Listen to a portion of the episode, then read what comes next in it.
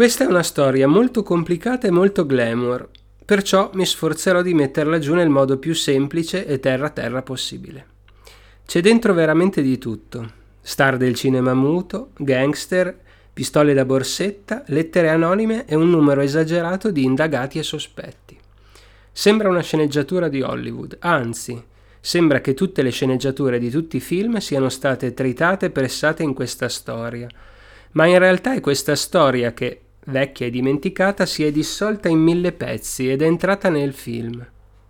Un po' nel Viale del Tramonto, un po' nella Signora di Shanghai e giù fino a Mulholland Drive e alle canzoni di Lana Del Rey. Nessuno la ricorda, ma vive nel mito torbido delle origini del cinema e come tutti i miti si è depositata in tutte le altre storie. Questo podcast è narrato da Zacca, Chiara e Mari.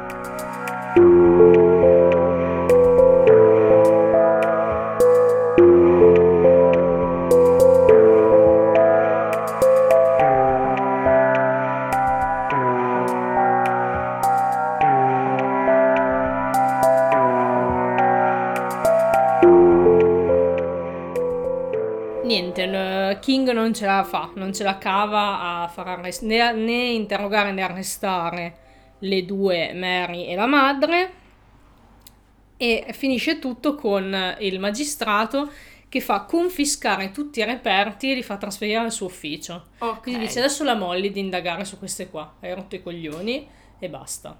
Il magistrato era amico della mamma di Il Mary. magistrato era l'amico, Twine era l'amico della Charlotte, mamma di Mary. Ok. In tutto questo non ci siamo dimenticati che c'è una confessione. Adesso, analizzando le piste alternative, ci avvicineremo a, a questa storia.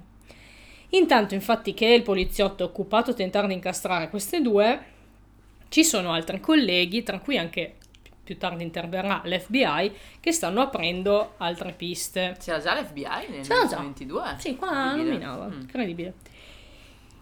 Colleghi di King raccolgono altri reperti, altre, altre testimonianze e trovano dei dati interessanti. Primo dato interessante è il comportamento della buonanima nei giorni prima di essere ucciso. Infatti, oltre che Arthur, anche altri amici e conoscenti riferiscono alla polizia che negli ultimi tempi lo vedevano preoccupato, nervoso, eh, sussultava, veniva preso dal panico al minimo rumore.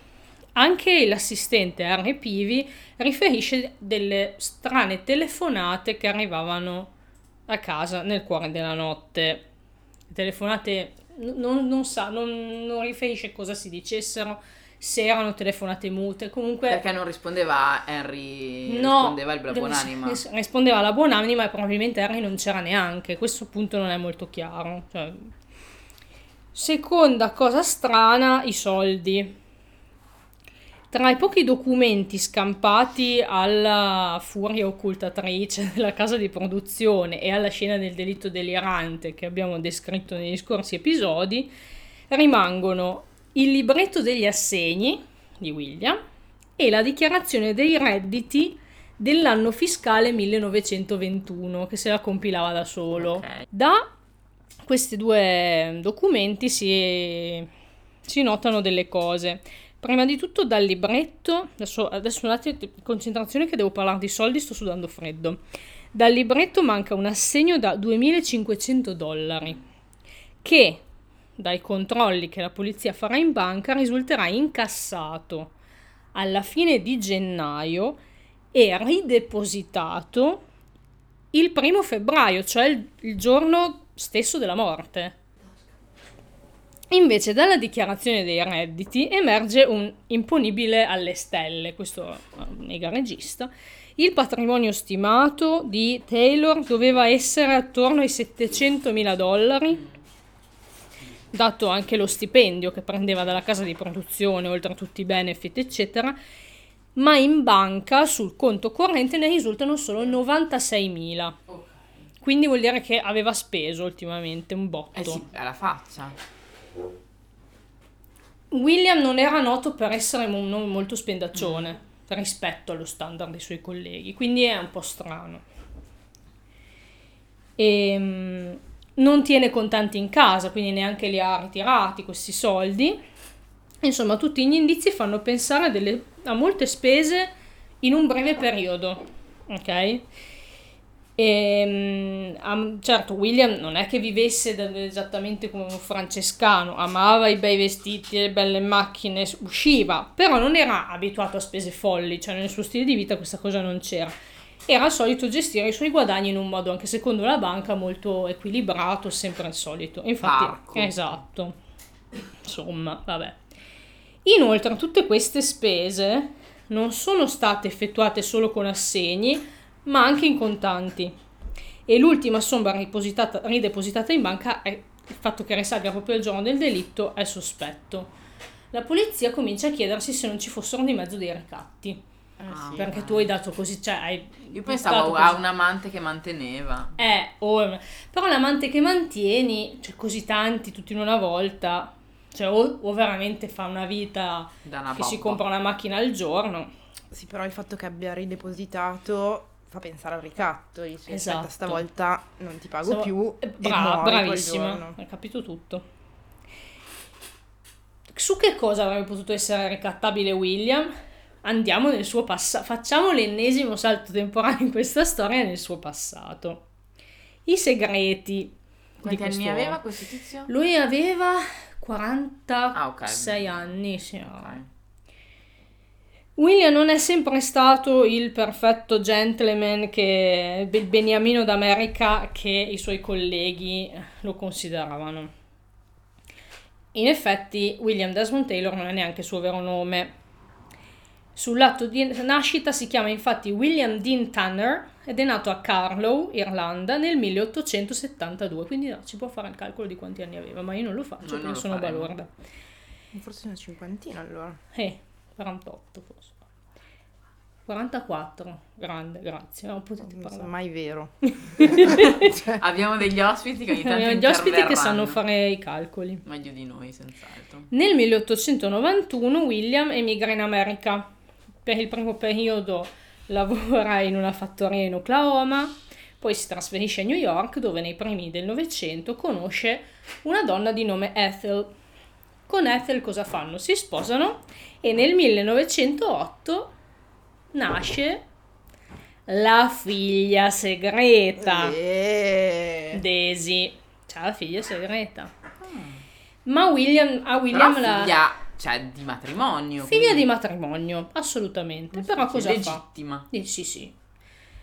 William è inquieto, passa un periodo un po', insomma, la vita di famiglia non, non- capisce che non è adatta a lui, comincia a avere qualche problema di comportamento, di alcolismo, ha molte relazioni extraconiugali, corna.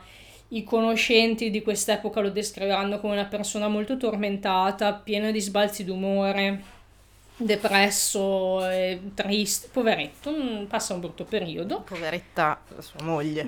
Esatto, perché nel 1908 invece di dire vabbè, cosa poteva fare, fa la- ha quest'idea stupenda con la figlia mh, praticamente appena nata, a un certo punto si allontana da casa e sparisce. Non, non dà Che più notizie. carino. Cioè, Ma- abbandona- allora, forse si era messo così, E forse, ha fatto un favore a tutti. sì. Esatto, Sì, però... però... eh, Cioè, eh, fare un figlio e poi mollarlo dopo Eh. pochi mesi non è, non è mai idea. senza mantenerlo Sì, magari. dicevo, eh. com- più o meno come buttarlo in un fosso. Vabbè, c'era la madre, però non è il massimo lo stesso. Si trasferisce a Los Angeles, seguendo appunto la prima ondata di registi e attori alla ricerca di luce naturale del, del primo Novecento. Ethel non ha idea di dove sia suo marito, cioè siccome si Io non ho ubriacava capito il riferimento alla luce naturale. eh, andavano a Los Angeles perché i primi, primi, primi studios erano sulla costa orientale, quella che guarda verso di noi. No, cosa, mi ricordo mai questa cosa delle, delle No, coste. Vabbè, so. insomma, Sì, erano a New York, esatto. Solo che lì c'era un tempo di merda. E siccome non avevano i faretti, perché erano, erano i primi del Novecento ed erano sfigati, andavano a cercare il sole. Ma è sconvolgente questa notizia. Probabilmente è per quello che, cioè, anzi, all'inizio era anche per quello che andavano in California. Che roba. Vabbè, insomma, Non se ne piove va. Mai, non piove mai, bellissimo. C'è la siccità e ci sono giorno che- giorni pari c'è il terremoto e un incendio quelli dispari. Ethel, la moglie, lo dà per disperso, sciarelli, proprio totale.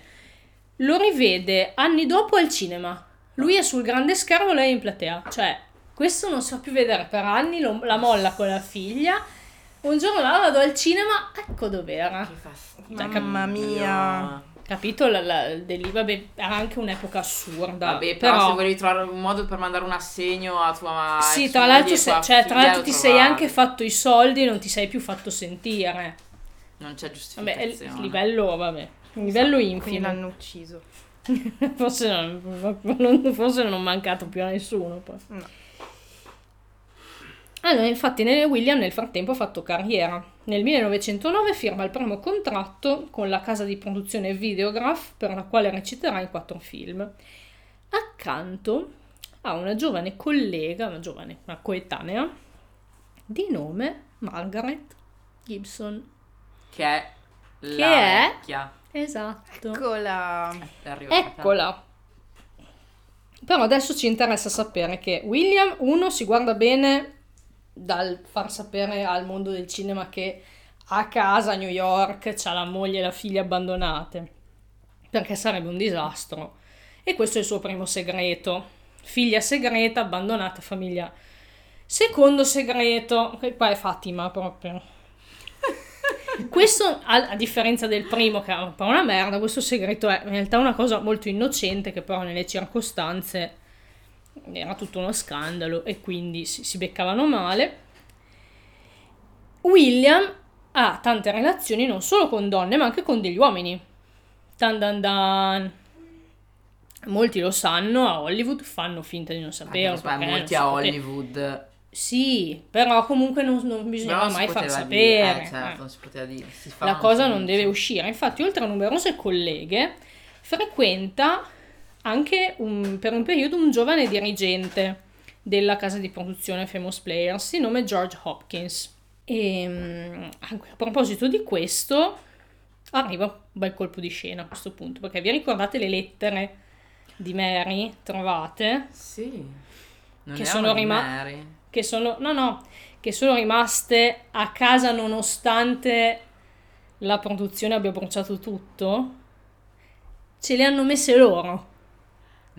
Ce le hanno messe loro e le hanno mandate ai giornali per far credere, cioè perché hanno detto alla peggio eh, la buttiamo sull'amante, però è una donna. Quindi anche la, la sottoveste di, di seta. Non si sa, sì, probabilmente hanno messo lì anche quella, è una, è una montatura. Cioè loro hanno fatto un set nella vita reale per insabbiare ancora di più, per confondere Sì, ancora di più le cose. Esatto.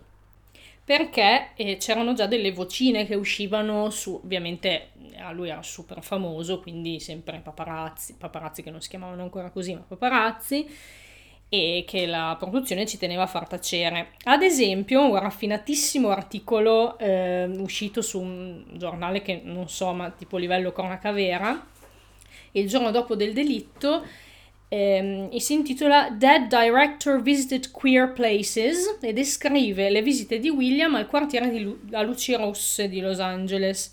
Un altro, sempre a livello premio Pulitzer, indica William come, questo invent- cioè se, le, se l'inventavano, come adepto di una loggia omosessuale dedita alle droghe e ispirata ad Aleister Crowley, presso la quale uomini in kimono di seta fumano oppio servito su carrelli da tè, è importante che siano carrelli da tè, Solo da te. e compiono riti satanici, Cosa? E noi speriamo fortemente che sia vero, Che sia tutto perché è bello, bellissimo. Nel frattempo. Esatto. si, si sente se lo dici. Certo, è arrivata una voce dal di fuori. Ok. E comunque nel frattempo la casa di produzione ha quasi fatto arrestare un innocente per omicidio e ci sono tre domande fondamentali che sorgono sulla pista del ricatto. Uno, c'è qualcuno che sa della famiglia segreta e della bisessualità di William? Due, chi è questa persona? E tre, questa persona eh, sarebbe stata una persona in grado e volente ricattarlo? La risposta a tutte e tre è sì, Mm. e il nome di questa persona è Margaret Gibson. Beh, Perché era così stronza? Adesso lo scopriremo. Torniamo, eh, torniamo un attimo da Ray. Torniamo negli anni 60, anzi no, non torniamo negli anni 60, andiamo ancora più avanti. Ray nella sua vita non smette mai di studiare questo caso, si intrippa a bomba. Ah, perché nel frattempo noi diciamo che stiamo seguendo le, le indagini di questo, di, di Ray. Sì, cioè, sì, praticamente sì. Mhm. Perché sappiamo tutte queste cose? Perché Ray nel 96 ad- all'internet e finalmente che è pur sempre qualcosa anche se è l'internet del 96 si imbatte in un sito che si chiama Taylorology fondato da un altro fanatico di questo caso Beh, ma che bello. che esiste ancora e sono andata a vederlo più di una volta Adoro. è tra le nostre fonti, diciamo così. Interamente dedicato al caso, è pieno di documenti, foto, scansioni dei documenti della polizia. E eh, guardandolo, Ray si accorge che, nessuna fonte, che in nessuna fonte, nessun reperto di quelli riportati compare il nome di Margaret. Ok. Proprio questa qua come se non esistesse nella vita di William. E infatti comincia a porsi qualche dubbio, ma cioè, sarà stato vero o era solo il delirio di una persona anziana, eccetera. Allora contatta il proprietario del sito, che si chiama Bruce Long, Long come lui, E non, diventano amici. non sono parenti, Eh, e gli, raccon- caso, però. eh, e gli racconta la storia. Bruce, naturalmente, non- era lì che non aspettava altro, si interessa alla faccenda e pubblica su Taylorology due articoli sulla confessione. Cioè, sì, sì, proprio questo sito. Che nome di Io finirò così se continuo a stare dietro sta roba. Tutto tace, nessuno si fa avanti, nessuno si, si fa vivo, fino al 2014, quando arriva un, un terzo fanatico di questa storia, che è quello che ha scritto il libro su cui si basa questa, questa storia, che noi, grazie a- al quale possiamo saperlo. William J. Mann. William, che si chiama anche lui William come il morto, è un giornalista e storico specializzato nella storia del cinema hollywoodiano e di Hollywood. E sta scrivendo nel 2014 il libro su cui ci basiamo noi ora, che si- ha un titolo lunghissimo, si chiama Tinseltown, Murder, Morphine and Madness at the Dawn of Hollywood. Wow. Una roba... Vo- Leona. sì, beh, no, però vorrei leggerlo, cioè mi sa che me lo compro Sì, questo. magari poteva tipo, pensare a un titolo più breve. Sì, ma Sì, per fare la cioè- copertina figa. Ah, vuole- Poi non me lo ricordo neanche adesso se voglio andare a Eh, cercare. Tinseltown. Sì. Scrivi Tinseltown William Mann su Google salta fuori. E viene colpito da questo articolo che eh, vede su perché lui ovviamente vive su Taylorology anche No, lui ovviamente. E fa richiesta all'FBI grazie al come come Freedom of Information Act Act, sì. di mandargli le copie di tutti i documenti even- eventualmente in loro possesso sul caso e eventuale documentazione di polizia su Margaret Gibson. È il primo ad avere questa intuizione, William Mann, per cui lui è importantissimo in questa Perché storia. diciamo che allora aspetta un attimo se ho capito bene. Il nostro primo amico, il nostro Long, Sì, Ray. Ray, ehm, contatta quello di Taylorology dicendogli guarda che a me la Margaret mi ha detto sta bazza. Sì. Loro lo scrivono sul sito E Mann lo legge e dieci anni dopo, dieci anni dopo. o un po' di più Sì, anche, Sì, sì, mm, vent'anni dopo. Eh, ah, ok. Ah, 96-2014. Esatto. Bagaglio lo legge e dice: Ma aspetta un Wow. attimo, che chiedo io. Perché altri due non ci hanno mica pensato di contattare l'FBI. No, però evidentemente Bruce aveva già, era già in possesso di documentazione, però erano più magari giornali, articoli, Sì, non su Margaret. non su, no, Eh. su Margaret niente, non c'era non Eh, aveva niente eh, su È Margaret. stato, È la- è stato l'altro a. Margaret pensarlo. compare in questo caso la prima volta nel 96, Eh. cioè è passato un pochino di tempo. Comunque, eh, dove siamo? Scusate, sono un attimo un po' incapace. È un caso troppo complicato per me. Tanto lo tagliamo questo Tagliamo, pezzo. tagliamo. No, no. lo lascio lì, lo lascio lì. Va bene, insomma, lui fa questa richiesta all'FBI. La richiesta gli viene rifiutata più di una volta, Che stronzi, perché non era un vero giornalista, questo qua era un, un ma cialtrone. forse perché... No, no, era, lui è un vero Ah, era un giornalista, vero giornalista. poverino. Ah, non si è vero Sì, William Mann, non tanto era è ancora in vita. Bruce no, Bruce è il pazzo del sito. Ah, ok, cioè, uno ok. che aveva un sito su un argomento solo nel Scusate, 96 lo prendevano tutti per pazzo, Il pazzo del sito. È tipo, tipo il processo Gabriele quando dicevano andava su internet e allora per forza ha ucciso i suoi genitori. Vabbè. E la richiesta gli viene rifiutata secondo me perché non- nessuno aveva la sbatta di andare negli archivi e cercare della roba del 22. Sì, cioè, de- de- chissà in quale scatolone ammuffito. Sì, mm, poi si perdono le prove. vabbè.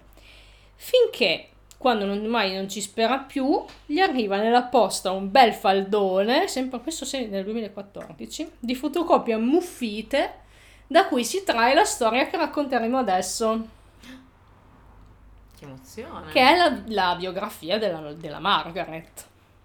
Ok. Fantastico. Eh, Lo so che è estenuante andare così avanti e indietro nel tempo, però por- portate pazienza, scusate. Margaret chi è? Intanto nasce in Colorado nel 1894, è un po' più giovane non di tanto di, di William, e si trasferisce in California, a Hollywood, all'età di circa 18 anni. Come William fa parte di quella carovana di entusiasti che da tutta l'America cercano le novità del, del cinema e cercano una- arte, un nuovo mondo da creare, anche qualche bel soldo. Conosce William quando entrambi sono all'inizio della carriera. Hanno un contratto con la Videograph tutte e due, la stessa casa di produzione, e insieme girano almeno quattro film.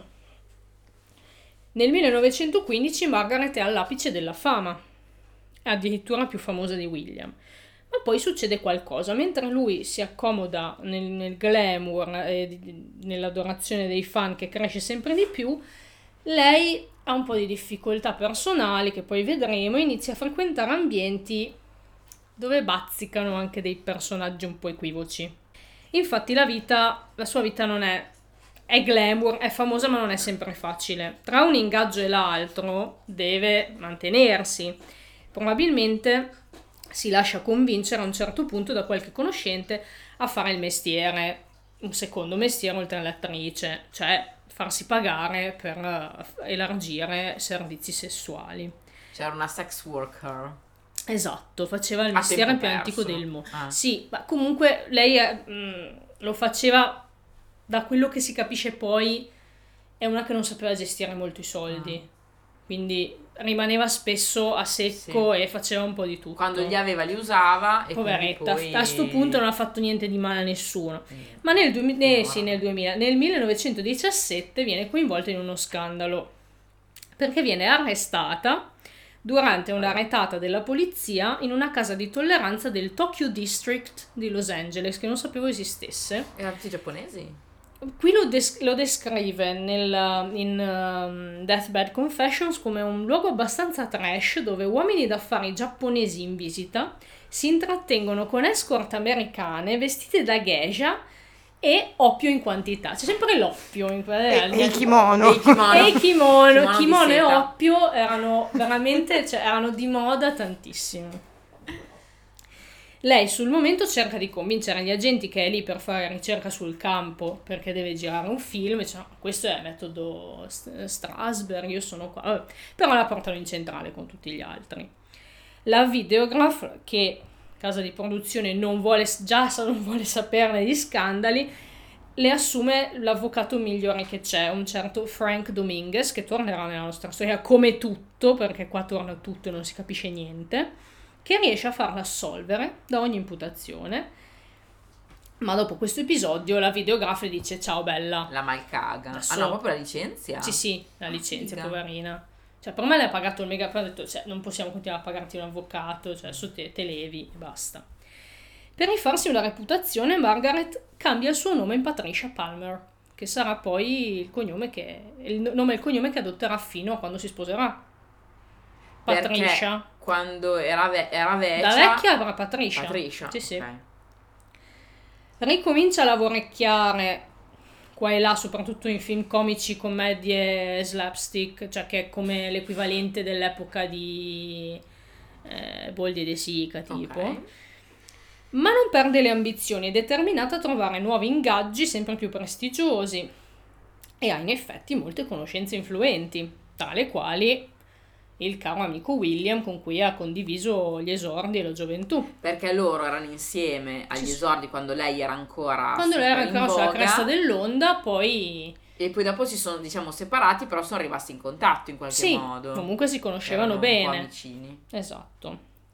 Non sappiamo mh, con certezza se in questo periodo hanno contatti, sappiamo solo che al momento, verso la mh, fine degli anni 10, Margaret vive in una stanza al Melrose Hotel, un posto definito squallido, e che nel 1921 ottiene una parte nel film Greater Than Love, ma neanche questo basta far rinascere la sua che carriera. era un Molta sfiga. sensato Non si Non sa, era molti di questi film del, muto sono poi sono stati distrutti, sono state proprio perse le bobine, quindi Ah, ok. non, cre- non so se la possiamo vedere recitare.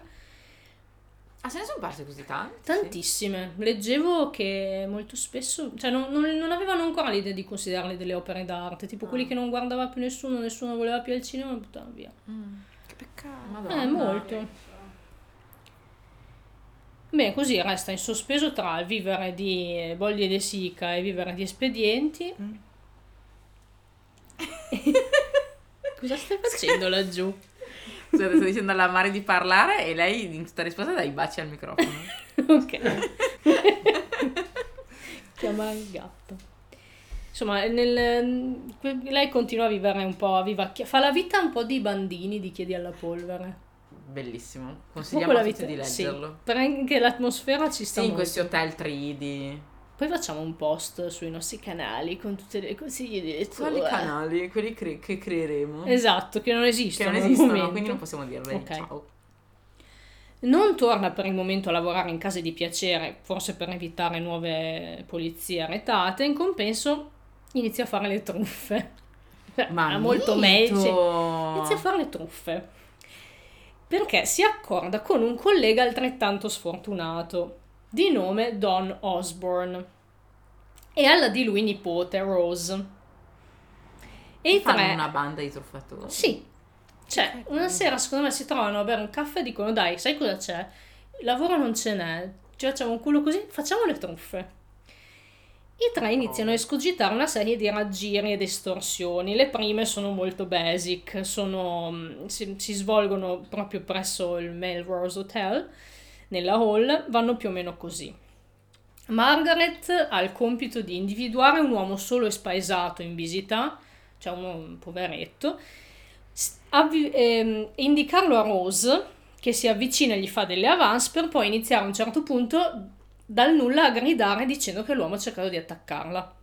ma tra l'altro scusami era comunque un hotel abbiamo detto un po' squallido Sì. quindi sti qua non è che sono stati molto molto facoltosi No, no, Erano comunque no, degli erano delle truffe proprio, ma tipo la Ah. truffa del sasso sul finestrino, Sì. ma una roba trida come... Scusate, una roba... Ma il ruolo di lei era in solo italiano puntare il trido? dito verso uno. E dirgli, eh, oh, oh, col gomito, fai, vai, vai da quello là. Vabbè, ma che ruolo è?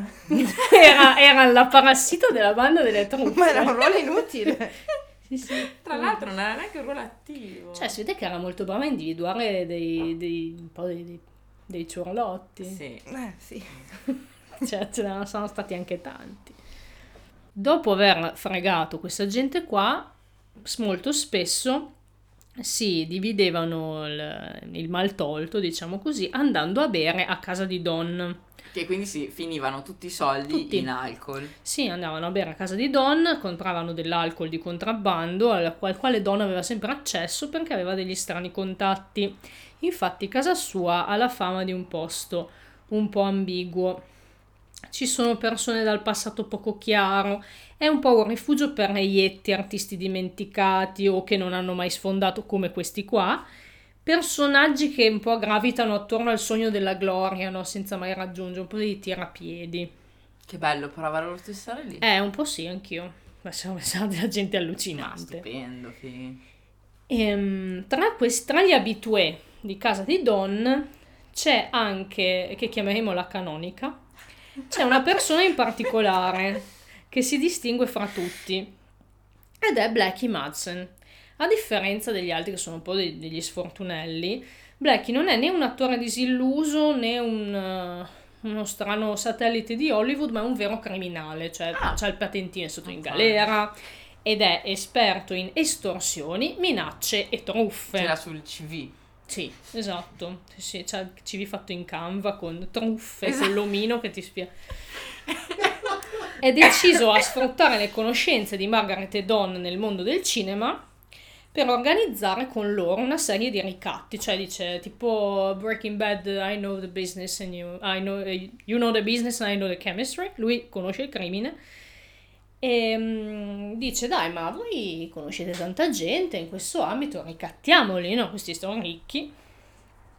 La prima vittima di questa serie di ricatti è un produttore che ha una relazione clandestina e si ha anche traccia di altri ricatti a eh, personaggi che invece evadevano il fisco. Non ho Ok. idea di come questi qua sapessero delle evasioni Eh, fiscali. mi stavo chiedendo, cioè, son... Non lo so, qualche funzionario corrotto forse. Questo Madsen qua aveva dei contatti, contatti aveva dei giusti. contatti. Ma quindi diciamo che loro era un po' che facevano queste truffe qui.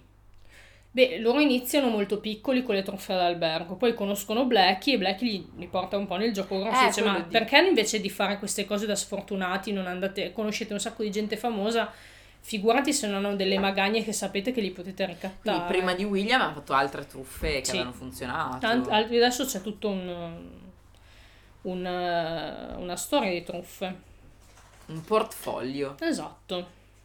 Quindi la domanda che emerge a questo punto nel 2014 è che Margaret abbia usato la sua conoscenza delle storie della vita di William per ricattare anche lui? Con certezza non lo sappiamo.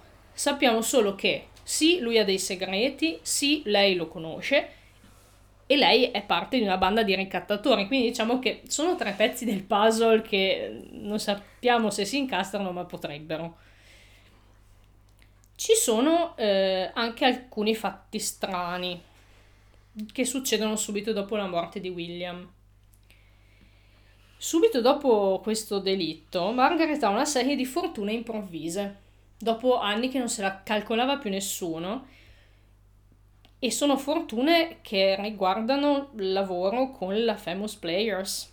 Ok. La Famous Players, infatti, a luglio del 22 le dà un ruolo da protagonista per la prima volta dopo anni che questa non si vedeva sulle scene nel film Cowboy and the Lady eh, dove recita insieme a Mary che invece è in declino perché comunque eh, Ormai- guai con la giustizia anche se non è stata neanche processata pesano sulla sua carriera. Ed è molto raro che produttori di alto profilo come la, la Famous ingaggiassero interpreti provenienti dalle commedie o le slapstick e per, personaggi così oscuri. Cioè è, Ok. è strana la coincidenza che subito dopo la morte di lui lei ottenga questa parte. Perché giustamente non era emersa lei. No. Quindi nessuno sapeva che aveva questo collegamento con lui. No, però a, a posteriori, cioè mentre Mann scrive il libro, si accorge che la- viene scritturata nel 22 dopo la sua morte, proprio dalla sua casa di produzione, quindi si figura che forse lei sia andata dalla casa di produzione e dirgli sentite io so questo, questo e questo, allora o mi fate lavorare o mi date i soldi o questo finisce sui giornali.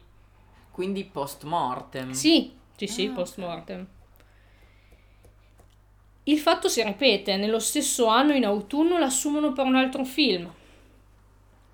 Perché Ma questa era un cane a recitare? Era non proprio lo sappiamo, Non magari sa. era bravina, non so. Se, faceva, se la, le credevano i truffati. Ah. Margaret ha già speso tutta la paga del film precedente durante l'estate e richiede di poter lavorare e la fanno lavorare di nuovo. C'è una diceria, questa non non è confermata, che vorrebbe che lei si, fosse, si, si sia presentata negli uffici chiedendo direttamente del titolare, Jesse Lasky. Normalmente è un attore che chiede di parlare con il titolare di questa, cioè come, come andare tipo da titolare della Paramount. Eh, scusate, Barilla, non ci esa- sì, anche. cioè non ti ci fanno parlare. A lei vengono aperte le porte. Pietro. Oh Pietro, così. E mm, lui non solo le apre la porta dell'ufficio, le trova immediatamente un'altra parte. A un certo punto però la- questa fortuna di Margaret dopo l'omicidio di William si interrompe. La polizia infatti sta cercando Blackie, il gangster eh, con cui facevano le truffe. E nel frattempo Margaret non ha smesso di delinquere solo perché faceva dei film. Non sia mai. Cioè, tra un film e l'altro, Perché? secondo alcune stime, tra il 1921 e il 23 la banda dei ricatti riesce a estorcere circa 3 milioni a vittime sparse per tutti gli Stati Uniti. Ma che miti però. Cioè, eh, erano molto attivi. Anche perché senza mezzi, grandi mezzi di comunicazione, senza grandi mezzi Eh, di ma trasporto. era anche, era anche quello che un po' li salvava, eh, perché... sì, se no rasgando. Eh sì. Però d'altra parte era proprio- anche più difficile Sì. risalire alle vittime. Proprio nel gennaio del 23 succede qualcosa. Don e Margaret progettano una bella e grossa truffa. Margaret, ha stavolta lei non Rose, ha il compito di sedurre John Lasher, un elettricista. Tanto truffavano neanche anche della gente che non aveva così tanti soldi. Quindi non era solo nel mondo dello No, spettacolo. no, no, era eh, giravano, facevano vari, erano, stavano diventando un po' una ditta importante. Un- John Lasher è un elettricista, sposato, con figli. Lei lo convince a scappare con lei in Messico e poi lo ricatta minacciando di denunciarlo per violazione delle leggi contro il traffico di esseri umani. Perché c'era questa legge che eh, non, si non poteva una donna andare all'estero con un uomo che se non, se non era suo marito o un suo parente. Ok. Allora lei dice: Dai, dai, ma facciamo la bazza che andiamo in Messico. E poi una volta lei ha detto: Ah, beh, ma tu non sei mio parente, io adesso ti vado a denunciare e dico che mi hai rapito. E mi devi dare i soldi. Eh, a Tijuana, Margaret esagera, fa proprio la sbruffona. Sfida John a una gara di bevute, scommettendo mille dollari che lo batte. Ma do- prima o dopo averlo... Non ho capito bene, io spero almeno prima.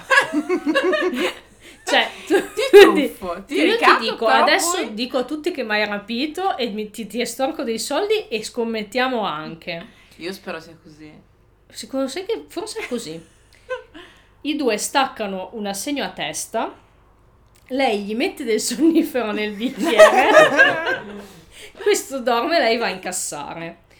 Lui però al risveglio si infuria, la ritrova, lei lo minaccia a questo punto di denunciarlo, per Ah, fortuna ok. non era ancora successo, e anche di dire tutto a sua moglie, cioè guarda che è scappato con me.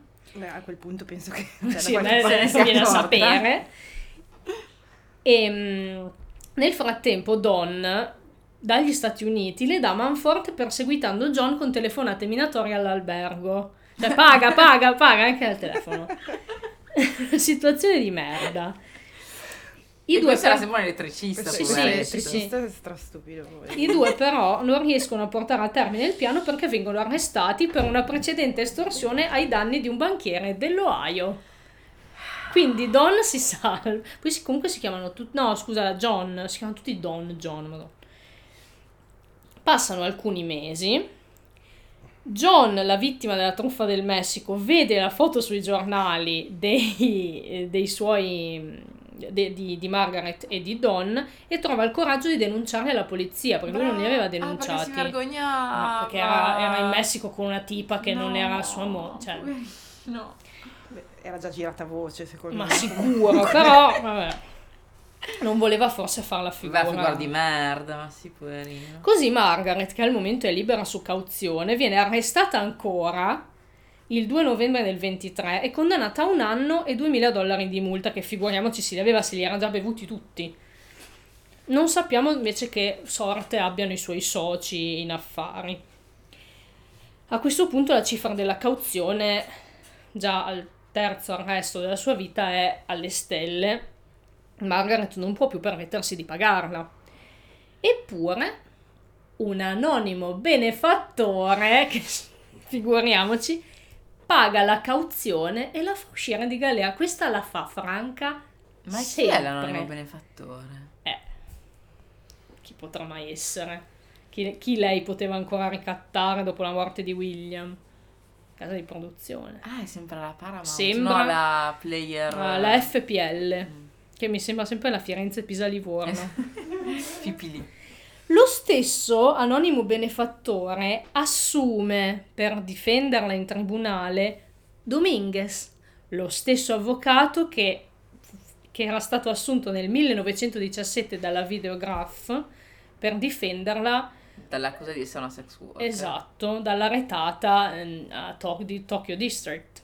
Quindi Dominguez è un collaboratore fisso dell'ufficio legale. Collaborazionista, penso.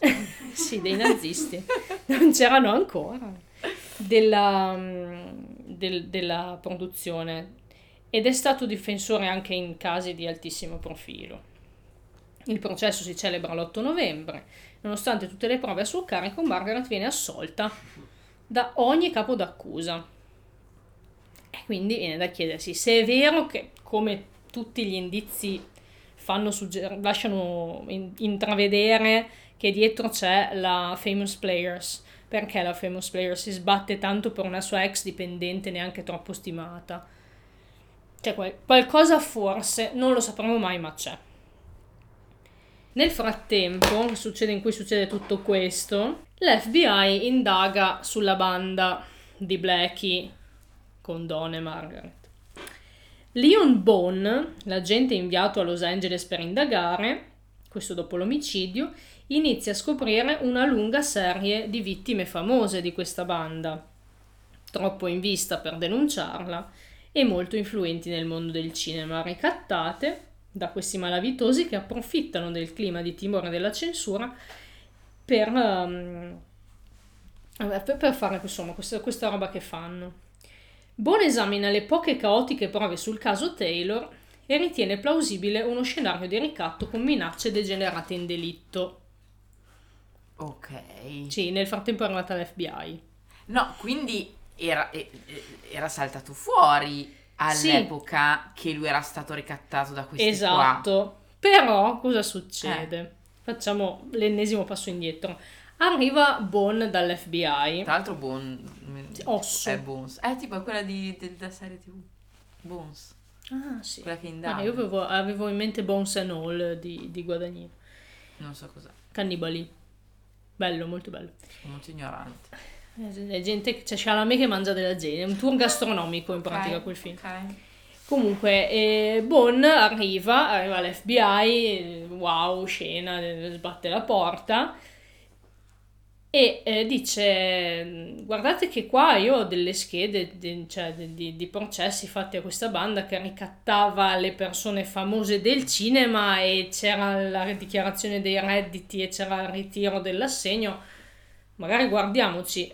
Ma il poliziotto del nostro cuore, King, è troppo fissato con Mary e sua madre. Oh, cielo. Lui ci ha preso sto- Ma sta dritta.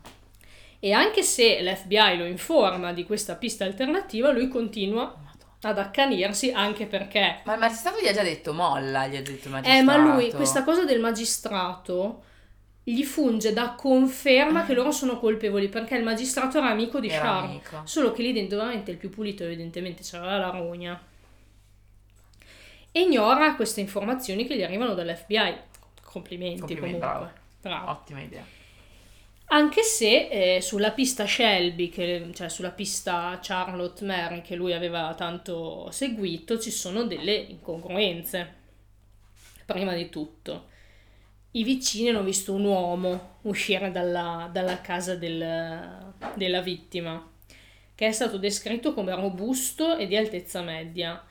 Ed è improbabile che, come invece sosteneva King, si trattasse di Charlotte camuffata, perché Charlotte è una mm, signora piccola di statura, violenta e cattiva, però piccola, Però, sì, lo E- vedi che è una e anche col donna. miglior camuffamento non- nessuno l'avrebbe avrebbero descritto magari come un uomo piccolo. un Carlino, cioè... A questo punto, se seguiamo la pista del ricatto, è molto più probabile che quell'uomo fosse Dono Blackie. Tra l'altro Blackie era veramente abituato a girare armato, a minacciare le persone e a fare questo tipo di interventi Certo. criminali. Aveva il physique du role. Aveva il physique du role, aveva l'abitudine, aveva la destrezza di, anche, di scappare via senza farsi sgamare. Quegli Sì, perché ci vuole, qua, cioè. una- ci vuole, diciamo, un professionista, non è che il primo che arriva. Tra l'altro Charlotte era veramente era l'unica che aveva minacciato di morte la vittima, però erano un po' delle, cioè, delle scene. non- Sì, sì. Seconda incongruenza, anche se King non può saperlo, la eh, casa di produzione è stata lei a inviare le lettere ai giornali, le lettere di Mary. Se avessero saputo che era stata lei, non avrebbero avuto alcun interesse a rincarare la dose delle prove, suo, cioè degli indizi a suo carico. Questo, vabbè, poveretto, lui non lo, non lo poteva sapere. 3. Gli unici indizi contro Charlotte sono la sua abitudine alle minacce e la pistola in possesso.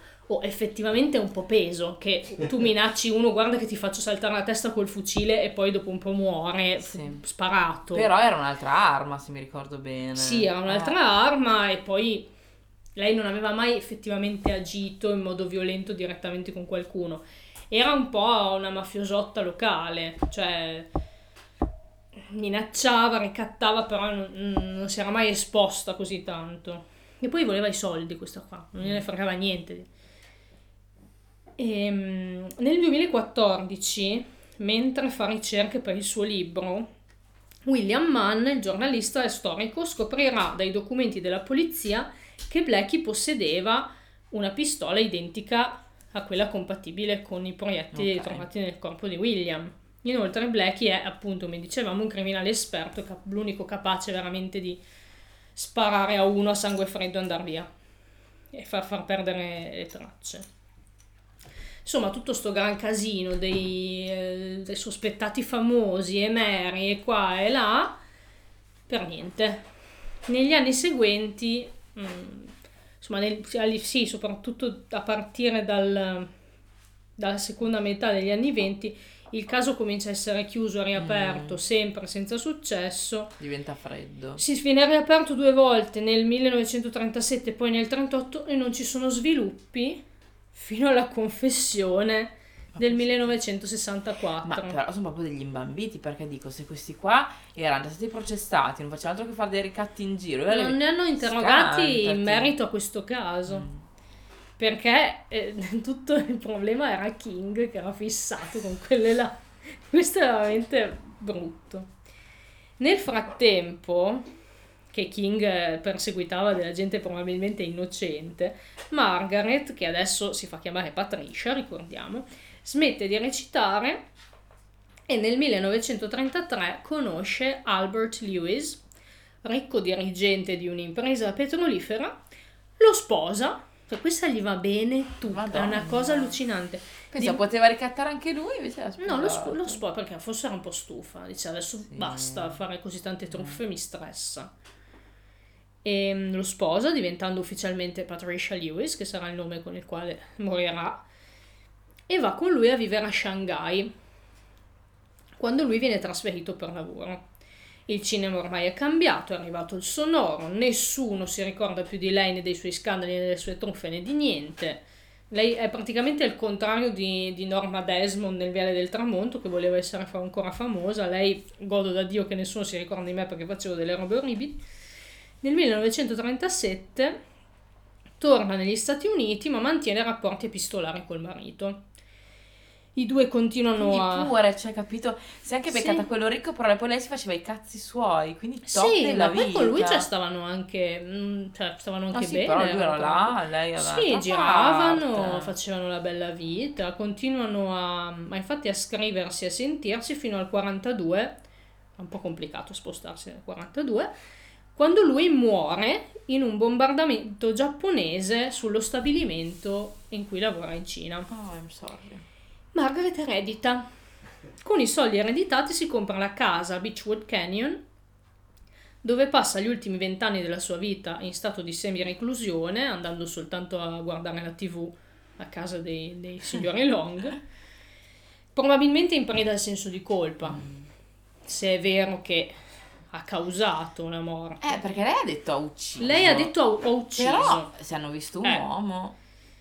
Infatti sembra questo ho ucciso sia più un ho, ca- ho provocato la La morte. responsabilità. Sì, o che fosse direttamente la mandante, cioè dire guarda che quello là non paga più, cioè se, se- se io fossi il mandante mi sentirei di dire l'ho ucciso perché l'ho ucciso. Sì.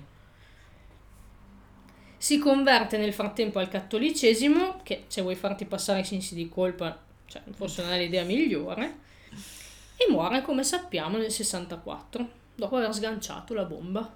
Ah sì, sono stata io. Quindi, per facciamo un mega recapitolo, poi abbiamo finito. Secondo William J. Mann, l'autore di Tinseltown, Margaret, Blackie e Don probabilmente sono colpevoli. Ed ecco come ritiene che lui si sia. che, che cosa ritiene sia successo. 1. Don e Blackie fanno una lista di possibili vittime, questo nel 22 o nel 21. Vittime famose, piene di segreti che loro conoscono, che Margaret conosce, ecco perché lei sarebbe stata quella che ha innescato poi la- il processo che ha portato alla morte di William, perché è lei che l'ha indicato. È una brava indicatrice alla Sì, fine. molto. Infatti, non fatto che indicare della gente. Indicare della gente dire, eh, quello lì.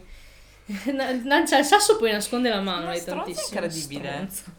Ma poi erano amici, cioè tu dici dei segreti Non si sa cosa sia amico. successo tra i due, magari il fatto che poi lui sia rimasto famoso e lei invece è andata un po' in...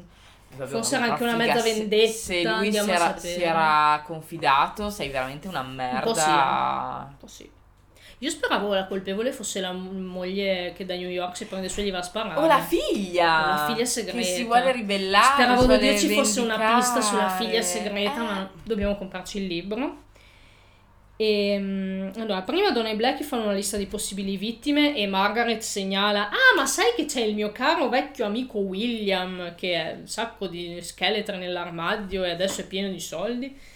Poi inizia la fase operativa, la banda comincia a ricattare William e questo spiegherebbe le anomalie nelle finanze e nel comportamento del periodo fine eh, 1921, inizio 22. Poi a un certo punto, verso gennaio, William si stufa di pagare e si ribella. Oppure decide di denunciare, non si sa.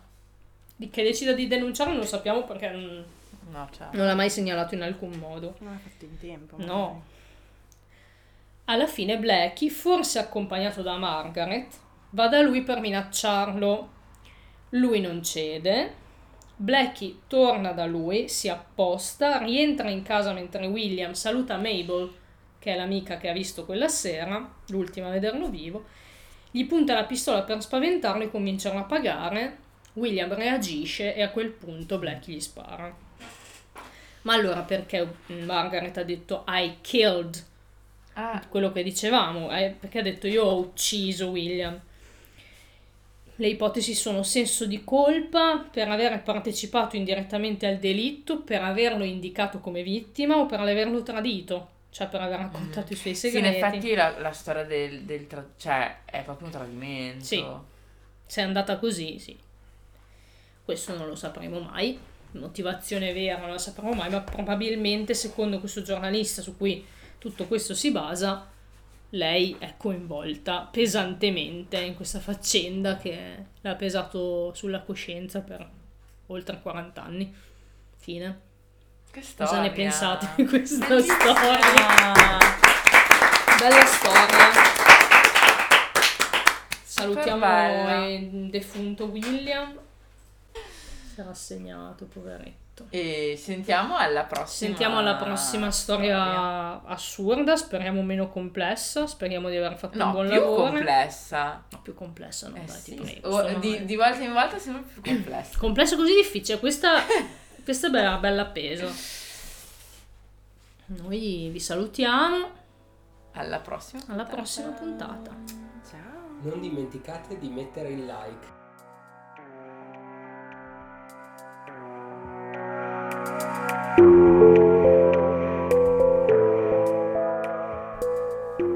Ennesimo, podcast di True Crime, è scritto da Zacca. Le reazioni spontanee sono di Chiara e Mari. Voce dell'intro, Ennio. Sigla di Dimensional Bleed. Fonico e commenti fuori campo di Leo. Editing e sound design di Chiara. Graphic design di Zacca.